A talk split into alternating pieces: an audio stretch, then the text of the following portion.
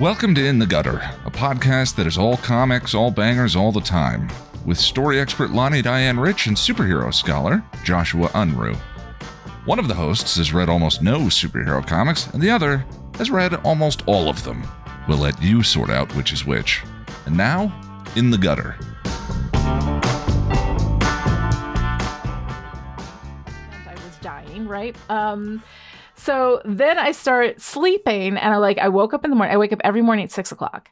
I am telling you right now, I do not go to bed like early enough that when I wake up at like 5 30, 6 o'clock, I've gotten seven to seven and a half hours. I'm trying, but I mean, like that means I'm crawling into bed at nine o'clock like my grandmother. And I just I have issues with that. So I'm looking at options here because I really like getting up at six in the morning, like bolting out of bed and everything. But like if I I'm gonna try to do the biphasic sleep where you sleep like you know twice a day. Basically, you do the nighttime sleep and then you wake up for a little while and then you like nap in the afternoon. Yeah. And if I can get cumulative seven and a half hours a day, I think that might make a difference. But right now, because I've been so bad for so long, I'm for like if I get up at six o'clock, I'm like, no, your ass is going back to sleep, and I would just go back to sleep, and then you know whatever it is, it is. you and I are far too similar. and I actually, I mean, if the biphasic with your schedule works now, that's never, or at least not for a while, going to be a thing I can think about. And I'm also Right. like, I can't go to bed at nine. I'm an adult. By the way, Yeah. and I'm and Uh-huh. I, I had to set the stage that I say that to myself before I say this because I don't Uh-huh. want to make you feel bad. This is also for me. That is the dumbest fucking thing in the world. As an It adult, is. you can actually It go to bed at five. You can do what you want. You go to bed whenever the hell you want. you That's can right. build your life as much as you can around the job that you have to have because capitalism. But like, I mean, yeah, like you can build your life the way that you want. And the idea of like, you know, not going to bed, like the idea that going to sleep at an hour that allows you to get the number of hours of sleep that you need is somehow this admission that you are no longer relevant in the world. You're just old and just go and die now, right? You know, it's ridiculous, Mhm. stupid bullshit, and yet it's all in my head. So while we're I- talking about ridiculous, stupid bullshit, I think we should start talking about this week's issue. Actually, I don't it. want to say ridiculous, stupid bullshit. I actually enjoyed this issue. Yes. But oh my God, the exposition. We're going to be getting into that in depth in a little bit. But yeah, so for everybody listening, we're talking today on In the Gutter about Captain America Winter Soldier by Ed Brubaker, 2004, issue number four in the Out of Time series. yeah. Get it right? Yeah, pretty much. Hey, look at me. I, I might, It's I know so this confusing. is this is just Mhm. for the comic book readers at home. I might say arc instead of series, just because these words okay. have become things, sort of terms of art. That mean different things, but right? but I mean, you're not wrong. I'm just splitting that Mhm. hair for any folks that tune in that are actual comic book people. Okay, well, and thank you for that, because clearly we all know that I am not, but I am learning amazing things. So, ta explain the difference between a series and an arc. Okay, so there's kind of too many words for one particular thing, right? Like, so this is the Captain America series. Okay, Okay. All right. But a lot of times mm-hmm. we will discuss them as titles. For instance, especially if you have a very popular character like Batman or Spider Man that have, you know, four or five books. That's another one. We'll say they have four or five books or four or five titles. Mm-hmm. Like there are, hey, yeah, Okay. which bat title did you pick up this month? Right? Like that kind of thing. So you have Okay. series, book, and title that kind of tend to, and these again, these are terms of art. Nobody wrote this shit down. This is just how we talk about things. how it is shaking out as we discuss these things throughout. So, the book is the issue, is the comic book. So when I say saying? book, I would say I'm reading a Captain America book, right? Like, and then they might go, "Oh, which one?" And I'd say Sentinel of Liberty, or I might say, "Oh my gosh, this was a beautiful one." When I was in 8th Uh-huh. grade, there were uh, Amazing Spider-Man, Spectacular Spider-Man, and Web of Spider-Man. And Uh-huh. then they launched a book that was for a particular creator that was just called Spider Man. And it was very confusing to us. We actually had to just start saying Amazing, Spectacular, Web, or Web of, which made us sound ridiculous. And this eventually shook out into adjectiveless. Like that was a thing we said because around the same time Uh-huh. there was an uncanny X Men and an X Men with no adjective. So it was uncanny and adjectiveless. Why didn't we say Oh Uncanny and X Men? For the same reason that there were 47 Matts in my high school class, and none of them were actually called Matt. Every one of them got a nickname.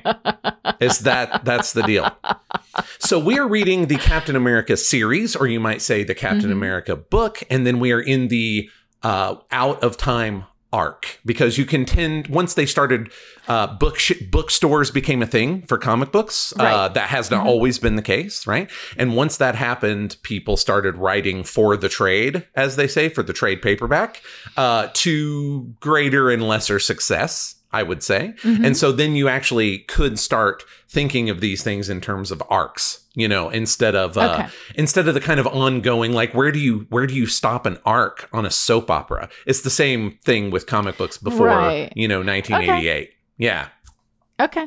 I get it. Yeah. I think, well, no, I don't get it. I am fine. slowly beginning to absorb it a little bit more. Well, and that's the way to do it. It's like learning another language. You don't I mean, yeah, Mhm. you can go full immersion to learn a language because learning a language is something that's useful to you.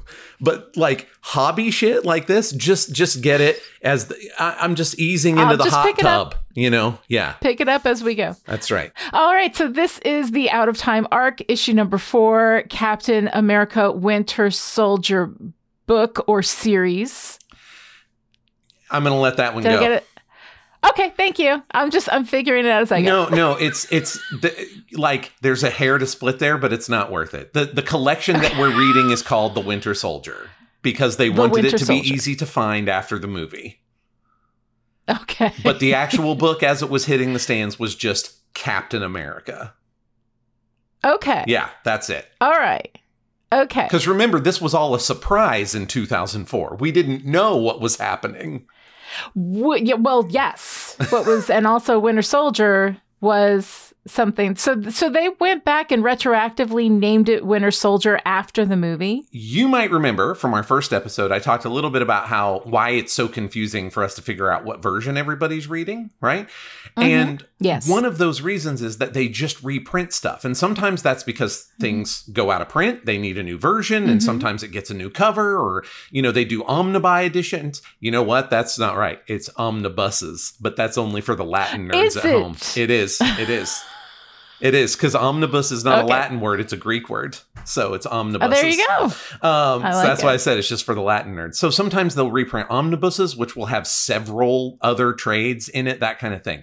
This one, Mhm. I believe, I could be wrong about this, but I'm pretty sure that this one was reprinted after the movie to capitalize on people's interest in the source material. Okay. So that you could go in and say, Can I get a copy of Captain America Winter Soldier? Just like the movie's title, right? Mm-hmm. because for those people it's not a surprise right like when this was coming out Right. in 2004 uh, i think this might be the first issue that we actually hear the words winter soldier from out of anybody's mouth in the story Interesting. right Mhm. because bucky coming back fucking spoiler warning for a 2004 comic and a movie that came out whenever the hell when bucky came back it was shocking like there's a handful of Mhm. people that have always been said would stay dead in superhero comics even though the the the revolving door to heaven and hell is spinning like a motherfucker most of the time time. but there's a handful of people that we always said would stay dead uncle ben is one Mm-hmm. and bucky is one and so far only uncle ben is hanging in there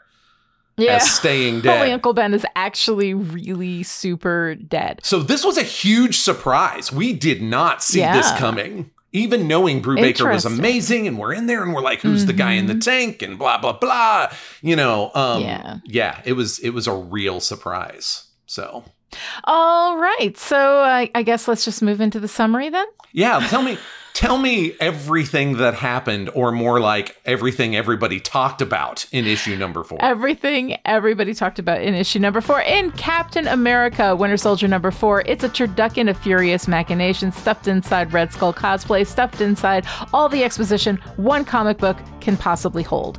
We start in a limo where General Lukin, hey, remember him, is plotting to take over an energy conglomerate, but we don't care because it's boring, and Steve and Sharon need to travel to different places while Fury keeps them separated, which makes me suspicious. Because if you're ever not suspicious of Nick Fury, well, you're just not paying attention.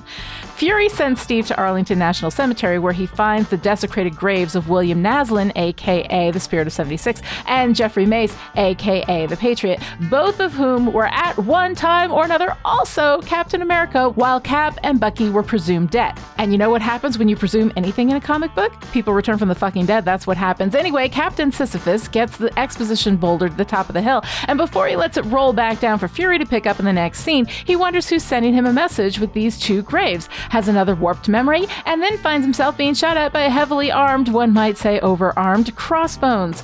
During the fight, Cap flashes between warped memories and Crossbones beating the snot out of him in the middle of oncoming traffic. Not the worst pickle Cap's ever been in, but being beat to shit by Red Skull cosplay dude while your consciousness flits through time is pretty dilly. So Crossbones realizes that Cap is not at the top of his game and stops beating the shit out of him because killing someone who's in the middle of a dissociative episode just isn't fun. He tells Cap to tell the Russian that sent him to kill Cap that he messed with the wrong cosplay dude. Cap kneels in the road in a reasonably intense state of WTF. Meanwhile, Fury picks up the Exposisyphus boulder and rolls it through a scene with Sharon, where he tells her that the weapon that murdered Red Skull has been found and has Jack Monroe's fingerprints all over it. You know, Jack Monroe. The guy who used to be Bucky for a while in the 50s, we will talk about how in the hell that is a thing, and then went off book for a bit before S.H.I.E.L.D. cured him of, I don't know, I guess being evil. Joshua will explain it later. And they get him back into society, and then Cap helped him and made him his sidekick for a while, and then for a little while, Jack picked up Cap's secret identity, secret identity nomad, and where was I? Yes, Jack Monroe was nomad for a while, but then he got brainwashed and ended up being some character named Scourge, something which by context you would think would be a bad thing, but during that time, apparently he killed criminals, so I'm sure Joshua will explain explain that soon as well. But the good news is that Jack was a SHIELD operative for a while, and he has an old tracker they injected into his shoulder when he thought it was a vaccine. And I guess we can all blame Nick Fury for that bullshit filtering into our societal consciousness. But anyway, they track Jack down to within a few miles, and Sharon needs to go find him and ends up in some abandoned warehouse at night. And we all know only good things happen in an abandoned warehouse at night. So Sharon cuts comms with S.H.I.E.L.D. and sees a broken lock and is like, Abandoned warehouse at night? I'm alone? No backup? Sure, okay. And she goes in and pokes around until Jack Monroe's dead body falls on her, and some asshole steps out of the shadows and clocks her across the face, knocking her unconscious. But if it came down to that or pushing that damn exposition boulder back up the hill, I'm not sure would have chosen differently. It is remarkable how little actually happens in this issue, and still, that's a lot. That's a lot. And it's all almost all exposition. Aside from uh, you know, from Cap getting beat to shit by crossbones. Now here's the thing. Uh, you and I have have come to kind of a, a space here with crossbones where all I see is Red Skull cosplay dude, and um, you have some respect for crossbones, which I'm sure comes from something absolutely legitimate. My question for you is: Is that extra textual to this arc, or am I going to see something from crossbones in this arc that makes me actually respect him? Whew. Well, I mean, I will point out to you that he just beat the living shit out of the Sentinel of Liberty right in the middle of a highway. Yeah, while doing this for Red Skull. Like it's just the the Red Skull um, you know, like uh worship all yes. like it's just it's weird like it's weird and yes he beat the shit out of cap in the middle of traffic but cap was also having a dissociative episode now i do respect that it's you know that he has some respect for himself in that he's like i am not going to beat the hell out of you when you can't fight back so there's something to that. But so far, all I see is a guy in desperate need of a lot of therapy, which granted, can describe most of us. But well, look, okay, two quick points. First of all, the Red Skull worship. I mean, let's remember both in fiction and in the real world that fascism is essentially a bunch of demagoguery and cults of personality. So, and yeah. Red Skull learned at the knee of, you know, one of the best of those mm-hmm. assholes. So, you know, yeah. the fact that he gets one dude who used to just be like, random faceless merc guy and gives him, you mm-hmm. know, an mm-hmm. outfit, a name, and the ability to kick shit out of Captain various Captains America over the years. and as we know, there have been a lot. There's been yeah. a few. And so that's mm-hmm. that's not nothing. Secondly, I'm yes, yes. You rightly point out that this particular time that he's kicking the piss out of Captain America, Cap's not at the top of his game. But Crossbones is not an idiot. He didn't show up there to get his ass kicked. He showed up because he thought there was a better than average chance he'd win that fight. well, then why does he leave? Well, we'll get to that in my favorite part, actually. Okay, interesting. Well, we'll get to that when we get to that. But overall response to this issue, Josh, what'd you think? I'm really in a tough spot. There is so much exposition in this book, just so mm-hmm. much in this issue, and a couple of six awesome things happen, right? Like I really like the crossbones fight. Fury is not doing a lot, but he's keeping secrets mm-hmm. obviously, like there's some stuff going on. And it's actually still a pretty readable issue, even though it, you know what I, I think I call it in the notes? It's an elevated slog. It is. Like, you know what? I think that's actually a really good description of this issue. Like, I, exposition is a necessary evil. Anybody who's a writer knows that there is information that you do need to get across to your readers so that they understand the context of everything that you're doing. So, like, I get it. Um, I, I typically prefer a lighter hand with the exposition mm-hmm, in mm-hmm. this. And I'm not sure if that page, well, although I do have to say, like that whole thing that I went on, you know, in the summary about Jack Monroe and who he is, and he was Nomad and he was Scourge and he was this and he was that. Like everything, all of the information that I said in that paragraph, they get across in uh, I don't know how they do it. It's fucking wizardry. It they is. get it across in a couple of panels on one page, and yes, it is very heavy. This is a very heavy boulder to be rolling uphill, but they do it about as efficiently as I think it could possibly have been done. Yes. Yes, 100%. You know? I mean, that's what I mean by an elevated slog is that this is still pretty readable. And the fact that it's readable and enjoyable at all is kind of a minor miracle. It is stuff yeah. that has to be done. You're absolutely right. And uh, and I'll tell you, who I will tell you that once upon a time they never exposited shit. Oh, you needed to know something from 15 years ago? There'd be a little box in the corner that would be like, check out issue 474 of Exposition Man, Smilin' Stan, and that was it. and was it efficient? It was efficient as fuck. Was it helpful unless you had like back issue bins unless to go you to? had no. that issue handy. Yeah. yeah. that is it's it's kind of amazing. And I, I don't know, like we'll find out as we go how all of that exposition for Jack Monroe is absolutely necessary because it seems a little fan servicey to me. But that said, I mean, that all of that in a couple of panels. Yeah. It was the most efficient exposition I've ever seen. And for that alone, I think I've got to, you know, I've got to give it up to this issue. Like yes. all that exposition is very difficult to carry. Steve's exposition is forever. Fury lays the shit down mm-hmm. in that mm-hmm. page and it's it's impressive. Cap's stuff at least has the benefit of some flashbacks. So he's talking yes. over flashbacks. Fury and Sharon are just doing like uh, the most Sorkiny of Sorkin walk and talks back and forth yes. on this thing. and it's still with Epting's like facial expressions and responses. Again, it's not great, but it's still pretty damn readable. It's it, it's yeah. something. It's impressive. I don't know. I don't know that you could carry that much exposition and do it better. Yeah. Like legit. that's the thing is it's it's a lot of weight. There is a lot of weight of history on this issue, um, but they did a pretty great job. They did. They absolutely did.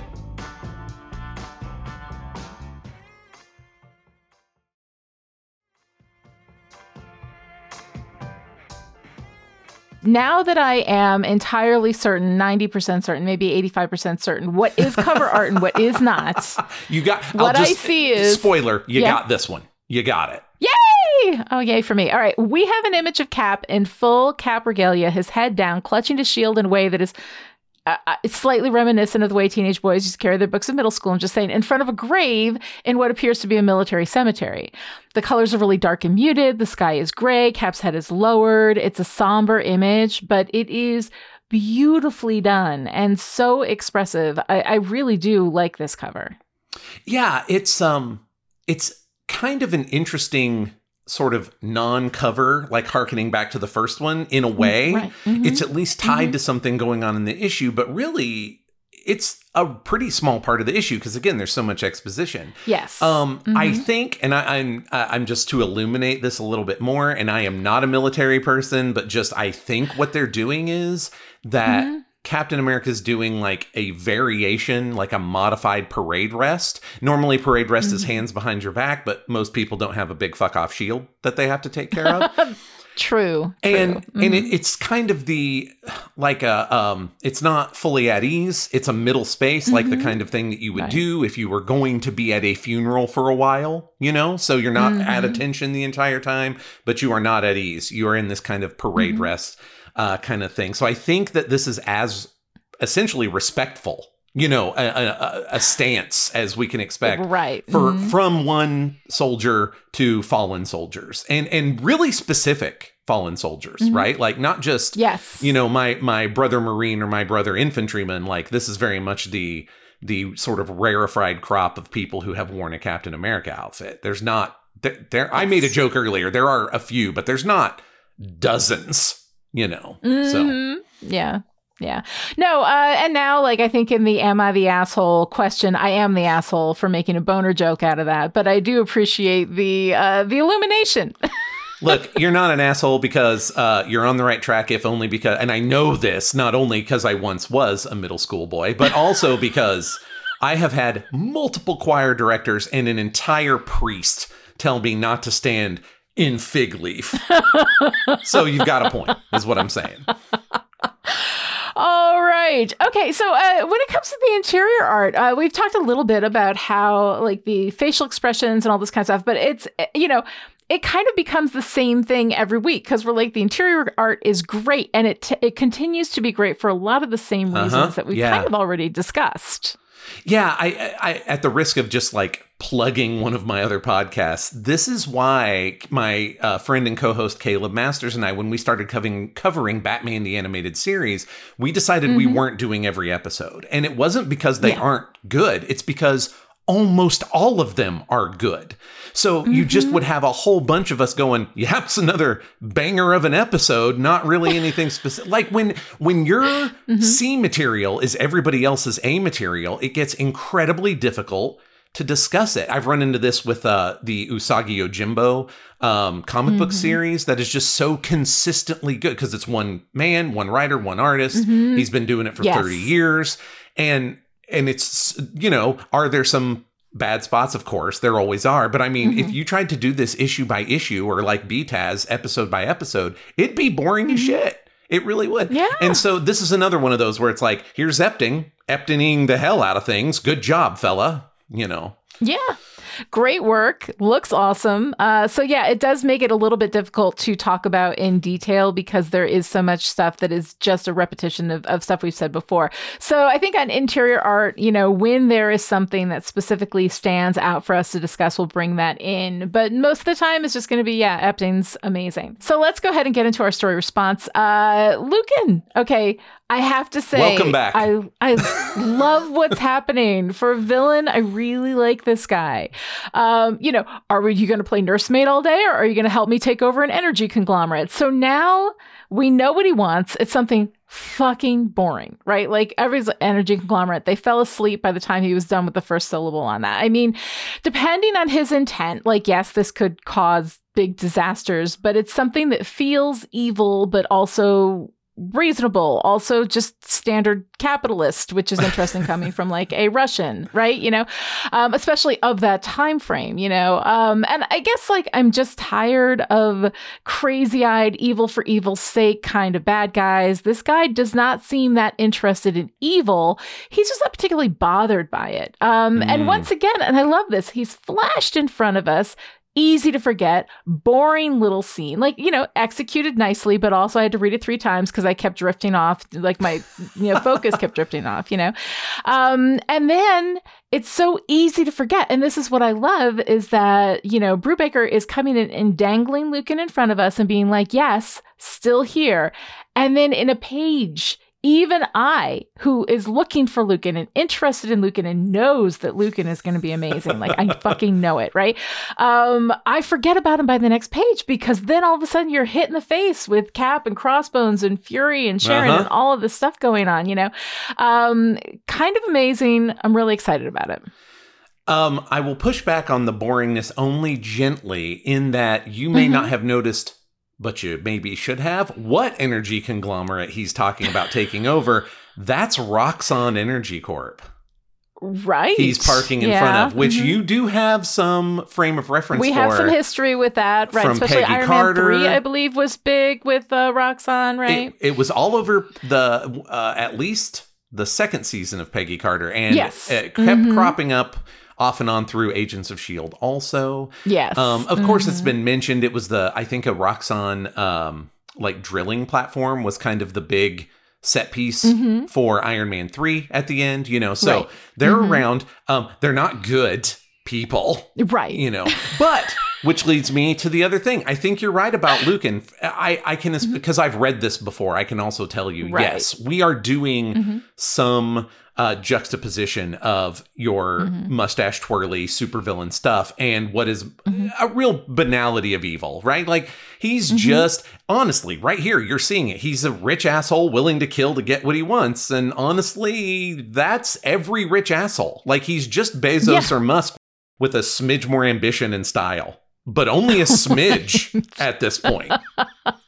well, and you know, and we don't know what Bezos and Musk are doing, you know, in their off time. But the bottom line is, you know, he does have a very like super villain kind of feel without that I am just evil because I love evil and evil loves me. Like it's, you know, it's it's a nice kind of switch, at least for me, again, because I haven't read that many superhero comics, Sure. but I, I have, we've gone through the MCU. Um, and one of my complaints was that we have, you know, evil like Ronan the Destroyer, or the, is that what he was? The Destroyer in He was an uh, accuser. Guardians? He's the supreme He's an accuser. accuser. I kept calling him the Destroyer. He deserves He is an better. accuser.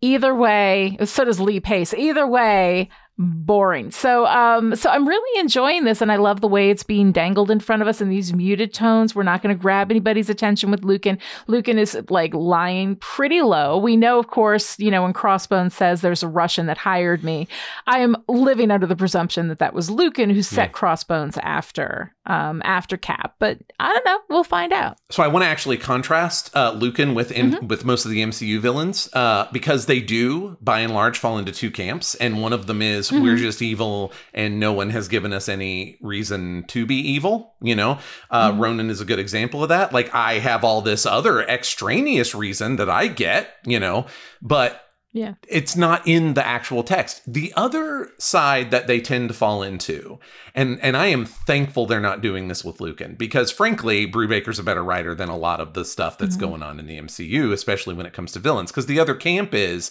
they are right. They are incredibly Uh-huh. correct. And right about the time that we go, wait a minute, they're making some good points, they all say, shoot the hostages for no fucking reason. Well, and you know, here we've got, you know, this idea of the bad guy who is absolutely right, but maybe willing to go a little bit too far to like pursue uh the the good or whatever it is that Yeah. they're doing. Um how, how does Nick Fury fit into this space? Because I gotta tell you, I don't trust this guy. Um, Yeah. you know, I, I don't like you know that he is deliberately separating Sharon and Cap for reasons I don't know what they are. Um, we're not supposed to trust Fur- Fury. Like I feel like that is in the text, right? Are we are we being told not to trust him? This is really complicated.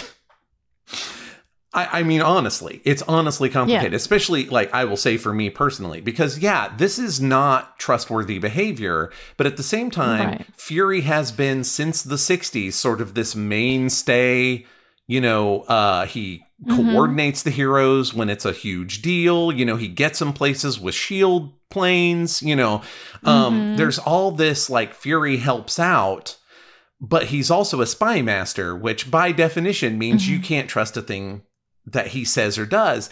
And the hard part for me is that I've been reading comics my whole life and before that I was a big fan I'm still a big Mm. fan of Spy-Fi and in the 60s we didn't question this like spies were good guys. And so here I am personally sitting at the crossroads of I love genre fiction that's all about cops from beat cops on up to Mm-hmm. global cops but also ACAB. Like here I sit in the middle space. right. And so mm-hmm. I don't think you're you're not making anything up. He's clearly not to be trusted, but like how mistrustful you should be, I got to say your mileage will vary. Well, I mean, because he always ends up, you know, like as we've seen in the movies, and I think probably in the in the comic books, is he always ends up. It's like the ultimate good, but what separates him from the villains who are right and who are pursuing something that's right, but go a little bit too far, Mhm. feels to me like both a moving and a very thin line. The the least trustworthy person in the world is the person who is willing to do absolutely awful things for the broader good. You know, that is Yeah. the because and that's Fury all the time. Let's remember that at the beginning of the Mhm. movie Captain America the Winter Soldier, he thought a bunch of heavily armed shield helicarriers with a massive database of problematic people was a good idea. Like the only difference between him and Hydra at that point, the only difference is that Hydra was going to kill them before they did something bad, and he was going to kill them after they did something bad. Right. This is not as huge a difference as we would like to pretend, in my Mhm. opinion. So, yeah, it's just, he's not. The more I read these, the less Shield is a good organization, the less Fury is a good person. And I mentioned the Ultimate Universe. There's not a lot of great ideas running around the Ultimate Universe as a whole, but the mm-hmm. fact that they literally had the Ultimate version of Nick Fury informing Spider Man, who's 15, mm-hmm. that he is illegal to exist and will basically mm-hmm. become the property of the United States government when he turns 18 or go to prison. It's like on the label, not a good dude, right? From jump. Yeah. I prefer that lack of ambiguity. Like he's a bad guy Mhm. we have to work with, but that's not the 616. And the 616, it's really like, who's writing it? How are you feeling about it? Right. Yeah. No, it seems it seems like a little bit um, like there is a vagueness there that uh, that makes you feel like mildly narrative gaslit. Um, narrative gaslighting for anybody who's unfamiliar with the term, since I'm the one who made it up, uh, is basically when a text is presenting you behavior or something that is not okay, but within the text, it does seem like everybody within the world thinks that it's fine Yeah. um, that kind of thing. So it is it is a little bit narrative gaslighting. Um, but the big thing, the big discussion, the discussion that I am so excited to have today is to find out what the fuck with Jack Monroe. Um, he used to be Bucky. Like, how can he be Bucky? Bucky is not an identity. The Winter Soldier is identity. Cap is an identity. But like, how can he be Bucky? So I'm going to put a pin in Jack Monroe for our sanity because there's an entire issue devoted to him and his backstory, and a little bit of spoiler, f- mostly from his point of view, right?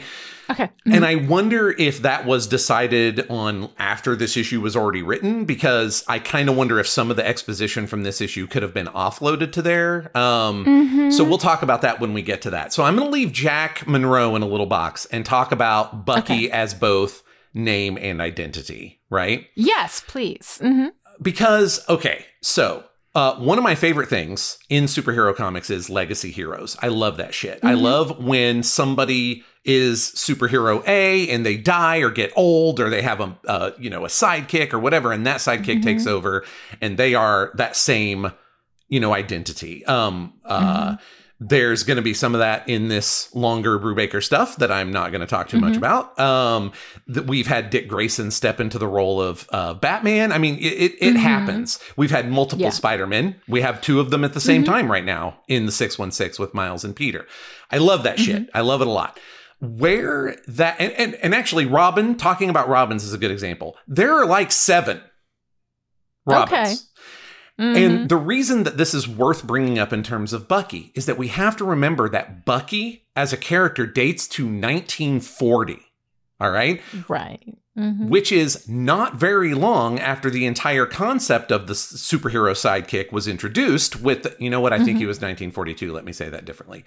Bucky as a character dates back to 1942. Which is only a couple mm-hmm. of years after the concept of the superhero sidekick was birthed in Robin, the mm-hmm. sensational character find of 1940, which is mm-hmm. only a year after the entire concept of the superhero was born in Action Comics number one with Superman.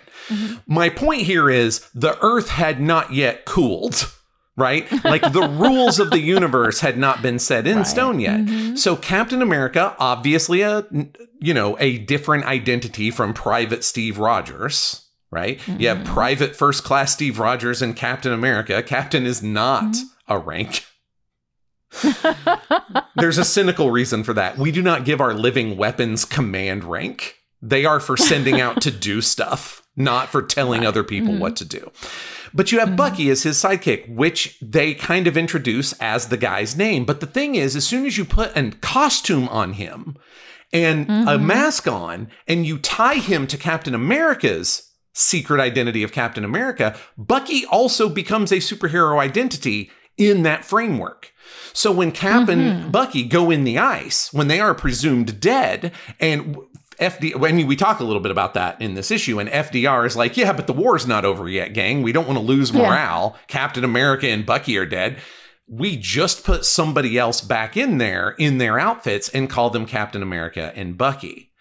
Mm-hmm. Now, there's clearly also a separation between like Bucky and Robin, partly because mm-hmm. Captain America goes away for like mm-hmm. 20 years, like in the real world. And mm-hmm. when he comes back, Marvel's trying to be the grown up superheroes Uh-huh. who think that it makes more sense to put teenagers in costumes and let them be their own heroes rather than make them sidekicks. So Cap comes back, but Bucky, as a sidekick, does not really. Mm-hmm. So the identity of Bucky exists as both a singular person, Robert Buchanan Barnes, and a costumed identity, Bucky, which just happens to be the nickname of Robert Buchanan Barnes. Okay. Okay. Okay. I, I'm I'm fine with that. Question. Yeah. Captain America, which is a secret identity, had a secret identity that is nomad. What is that? All right. Oh man. Okay. so, so how Steve becomes nomad. Just let me. It's going to be a little bit like the recap. Just let me run through it, Okay. and then we'll then we'll talk about it. All right. So, Steve is in the midst of dealing with the Secret Empire. Okay. Um, They are basically an organized crime subsidiary of Hydra. Like, Hydra is full time terrorism, and this is how they keep their hands, like, in organized crime, mafia type stuff. Right. It's kind of fun in that it's sort of like COINTELPRO in reverse. Like the FBI mm-hmm. teamed up with organized crime to stop Nazi saboteurs during the war. That actually happened. And this is like that, but the other way around. Okay. So Cap is dealing with the Secret Empire, which is largely rich assholes in hoods. Oh, so prescient, Uh-huh. honestly. and he works his way all the way up to the top and discovers that the head of the secret empire is the president of the United States. And while they never come right out and say that it's Richard Nixon, it is heavily implied that it is Richard Nixon. And this is when Nixon is in office. Okay, this is this is kind of big stuff uh-huh. like for the real world for kids reading it, right? Yeah. Cap, Steve, I should say Steve, because we're going to change identities here. Steve feels Right, like he mm-hmm. cannot be the champion of America if evil goes right to the top. Ha ha ha ha ha ha ha. Because it's never not gone all the way to the top. I'm just saying. Right. So he mm-hmm. gives up his identity as Captain America, but he can't sit on the sidelines and he creates a new identity of nomad, which basically means man without a country Oh, interesting. like like nomads we talk about like they, mm-hmm. they travel they are a, a culture or a group of people that travel but the greek mm-hmm. source of that like the source etymology of that is Okay. basically a mm-hmm. wanderer a man without a home without a country. Mm-hmm. now here's the thing. That only lasts for like four issues and it's kind of ridiculous and he has a cape and cap or i should say steve trips on the cape at one point. And he comes back as Captain America, claiming instead of championing America as it is, championing the USA's ideals. Ha ha ha ha ha ha ha ha. Oh. Yeah, that hurts. Um Right. It's a little. It wasn't really great at the time, honestly, and it has not. Right. A, it's aged like milk in the sun, frankly, um, as far as I'm concerned. Since then, that identity Mm-hmm. of Nomad has passed around a little bit. And when we'll talk more about this in Jack Monroe's issue, when he came into contact Mhm. with Captain America and Steve really helped him out, he, Jack Monroe, still wanted to stay in the game once he got his head right. And Cap said, Well, why don't you take my Nomad identity? And he Mhm. operated as Nomad for a while. So, yeah, Cap's Okay. had. Uh, th- they actually redid 85% of this story again with like a slightly different gloss and Steve quit being Captain America again to operate as the captain in a Mhm. black mostly black costume so like it's come up a couple times. Okay, interesting. Um, Scourge. No. What is Scourge? no. No, we're not going to talk about that. That's not a discussion we're going to have. Maybe we'll talk about it in the Jack Monroe issue. Maybe I need to revisit it. But honestly, I don't think it's profitable for us to camp on Scourge. Okay.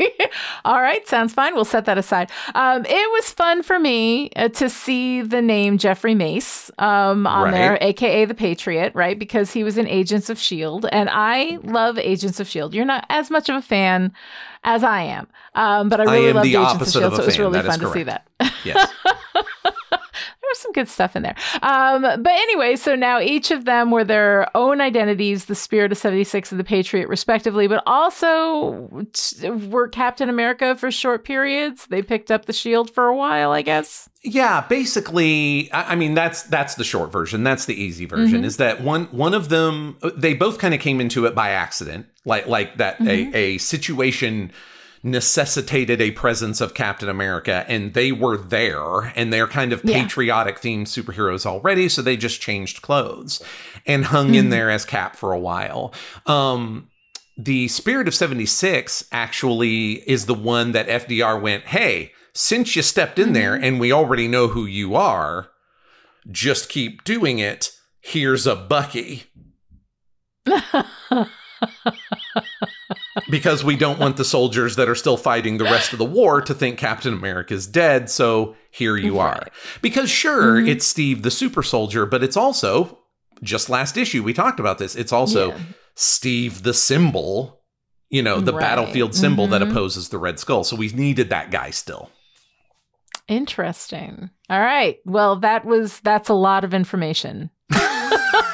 but uh but no, I mean it's it's good to kind of get a lot of this as we talk about the exposition in the story. Of course, now we're doing it in the podcast as well. Um, but one of the things getting back to the story that I wanted to talk about is I think we have a really significant moment here where Cap is finally actively recognizing Yes. that someone is inserting weird memories into his head. Um, so it's there's a whole bunch of stuff going on. We're going back in time. We're getting these memories. He's getting beaten up by crossbones, but we have him, you know, being he's tied down in a chair, and somebody is harming a person who is who is strapped to a wall. Is that supposed to be Bucky? Yes. Like I, I'm not I'm not sure who that is. Okay, I just wanted to make sure that that was Bucky. Um, but apparently, you know, sometimes Jack is Bucky, and I didn't know if it was Jack or if it was Bucky, or if it was Bucky Jack, or if it was Jackie. I don't know. So I Okay, to these fake. sure. Flashbacks, these fake Yes. memories, are to Steve's final mission before he went in the ice, which is Okay, at okay. this point presumed to be Bucky's final mission at all. Right? Uh-huh, Again, right. 2004, and then there was a movie. I'm not protecting that spoiler. Bucky will return, Exactly. right? But Yes. this is uh, at the time that we're reading this comic book in 2005. That's what he's doing is re-remembering with slightly different details his last mission before he, hmm you know, 20 years later gets found by the Avengers Right. and the one that kills Bucky. And it's becoming more brutal. Like th- that's Mhm. most of these. Like we see Bucky shot in the gut, separated from this mission, Yes. and then there's this mission. It's Mhm. a it's a you know a, a torture scene, and they know they can't Mhm. really hurt Steve. Steve will never break, but he'll break if they break Bucky. You know, kind of thing. Yeah. So yeah, so that is I guess Bucky one, Robert Mhm. Buchanan Barnes, the original Yes. Bucky, hanging on the the, wall. original. Yeah. Yes. hmm All right. All right. All right. Um, and just remind us, like Zemo, I, I have a, a memory of because he was in the movies as well. But just give us some context for who is Zemo in this comic book world. Yeah, so this is actually this is Red Skull is very much Captain America's main villain, right? Um, Mhm. Because they're opposite numbers of each other. But there are some other holdovers from the World War II days. Funny enough, most of them weren't introduced in the 40s Captain America comics. They were like introduced Mhm. in the 60s uh, Our Men at War, like uh, uh, when Nick Mhm. Fury was Sergeant Fury and his Howling Commandos. They're World War II Yeah. stories that were written in the 60s, right? And so they Uh-huh. introduced people who weren't the Red Skull for them to fight because the Red Skull was Mhm. always fighting Captain America. They actually introduced Hydra that way. hmm That's who the Howling Commandos, Nick Fury, were usually dealing with, were like Hydra machinations. So in the comic books, Red Skull wasn't actually the boss of Hydra. And some of that is kind of publishing accident, like an evolving universe, but it, it kind of makes sense too. Like he's leading actual armies in much the Mhm. same way that Captain America leads platoons of soldiers and stuff. Whereas Mhm. Hydra is like the when shit gets weird, when we need, uh, you know, we're stealing the Ark of the Covenant or we're, uh, you know, building death rays or buzz bombs or whatever. That's what Hydra's doing. And Baron Helmut Zemo is the head of Hydra. Arnim Mhm. Zola is his right hand man as a biogeneticist, right? That's where that comes from. So he's the head of Hydra during World War II. He's really the reason that Bucky is dead, as far as Captain America is concerned, because they were stopping Zemo's plot. And so so that's where the vengeance over Bucky really lives, is in Zemo. hmm Now, Okay. uh last last bit because it's kind of fun is that in as is traditional for Nazi war criminals, uh, when the war was over, Baron Zemo fucked off to South America and he was just chilling, like living there, still being evil as fuck, but like small scale Mhm. evil until Yeah. Captain America came out of the ice. And as soon as Cap came out of the ice and he saw him on TV, Zemo was right back on his bullshit. Like, put the outfit back on, calling the boys, hey, Cap's back, let's go fuck with him, you know. Um, and then later he died more or less by Cap's hand, like sort of accidentally, but in battle with Cap. And the current Zemo is his son, Baron Heinrich Zemo. So there you have Mhm. another example of this is kind of fun for you, actually, I think. You have another Mhm. example of a name that is literally a name, like a family name, but is Mhm. also a supervillain identity at the same time. Very, very cool. So we got those flashbacks. We saw these things happening. Cap realizes that this isn't the way that it happened, and somebody is inserting these memories into his head and causing him to have flashbacks that actually create dissociative episodes.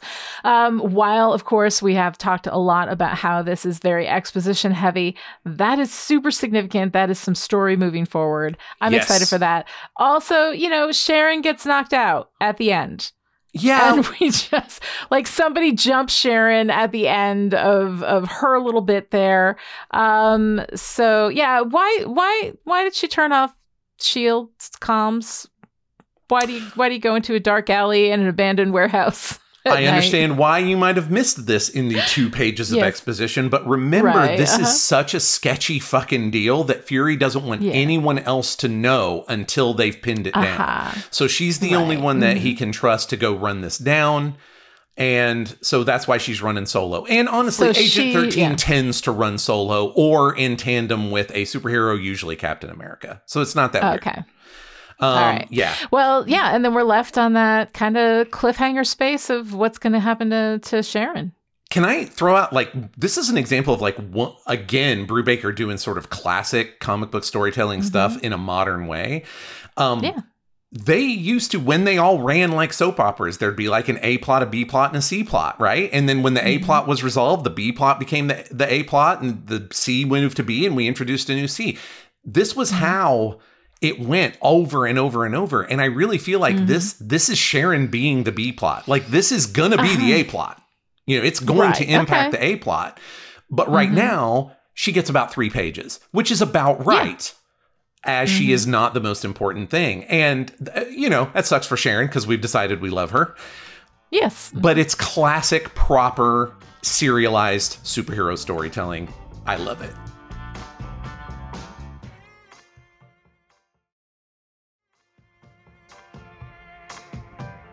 Okay, so here we are, right at the end of what was a, you know, like an exposition issue, but done as well as it could have been done. Uh, let's go ahead and start with our favorite parts um, in the art. What was your favorite piece of art in this? I can actually narrow it down to one panel, you know? Uh-huh. Um, and it's very topical to the title of this podcast. So, my favorite Yes. art moment is Crossbones walking down the street, just firing guns at the camera because we're in Cap's point of Mm-hmm. view. Captain America's motorcycle is flipped up over his head behind him. Yep. He doesn't give a fuck because that's Cap's motorcycle. He's here to kill Cap. We never see the motorcycle land and explode. But we've seen action movies. We know that shit is going to happen. And you know where it happened? It happened in the gutter, friends. I love that. That's exactly it, right? The gutter is is like the space where we put all the pieces together and we finish kind of constructing the bits and pieces of this story ourselves. It is such an I mean, all reading is is active, you know. Mm-hmm, Um, but there is something, and that's what I love about the the gutter space in these comics is that so much happens there that you don't really think about, but that we are actually helping construct the rest of that story along with the writer, which is kind of amazing. Um, I, you know, I'm at the same page. Steve and Crossbones are fighting. We flash back and forth from panel to panel. It's completely chaotic but punctuated by these perfectly identically sized panels clicking reliably like seconds on a clock. And I love the juxtaposition of chaos and order on those pages, giving me the sense that what's happening here is exactly what someone intends to happen. Mhm, And that's the sense that I get from that. I could be wrong, but like I'm feeling like there is chaos, but this is planned chaos. Yeah, it's definitely um Yeah, I you're correct. I want to say no more as we get we, Yeah. we'll, we'll talk more about the orchestration of all this uh soon. when we get soon. to that yeah. part. Well, this is just as someone who doesn't know what's going to happen. That's what I'm seeing there, and you don't have to tell me if I'm right. Um, what was your favorite part of the story? Okay, I'm double dipping a little bit. But this All is right. where we were talking about like the difference Mm-hmm. between low rent hoods and actual Mhm. supervillains. Even supervillains that are just muscle, right? Like Crossbones Right. is not Mhm. a world beater by any stretch. He's not a Red Skull, you know, kind of character, Mhm. but he's still clearly a supervillain. And this is an example of when you see those, you know, sometimes subtle in my in this instance not that subtle, I think. Right. So Mhm. Crossbones is in the middle of murdering Captain America and could go ahead and do it.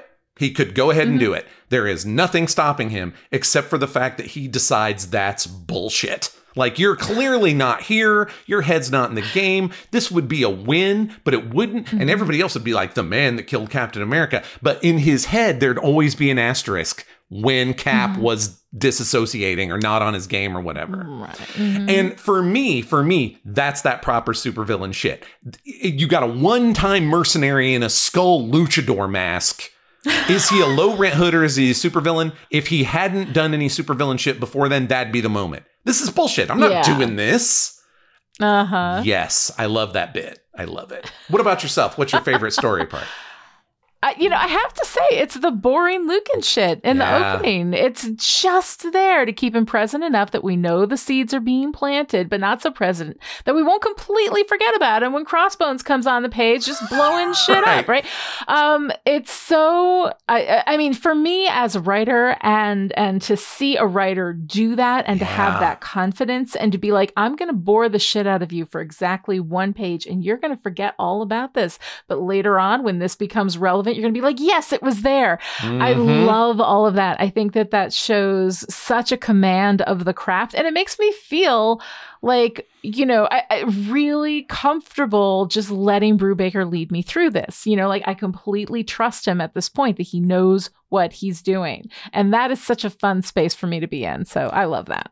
That's a huge part of uh, all bangers all the time the ethos of this Yes. podcast right is that i Mhm. don't we're not reading things that are brand new as they come out that we Mhm. don't know if we can trust that they're going to stick the landing i am only bringing stuff that i know is going to land for our enjoyment Mm-hmm. so we cannot worry about that and just really appreciate that craft It is super fun.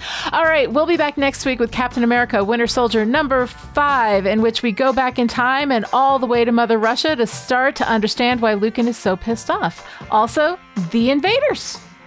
Yay. yeah, I'm not touching that. I'll tell you next next issue. I love it when Joshua writes the summary for me of an issue that I have not read. And so I'm like, okay, here we go.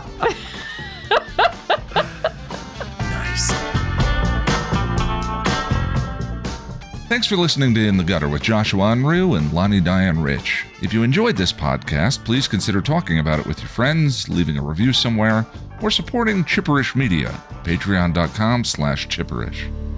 Let's remember that at the beginning of Captain America the Winter you okay? I'm very, very sorry. No. Yeah. Um, I was here trying to silence my phone because it keeps like buzzing at me, even though I turned on the do not disturb, whatever.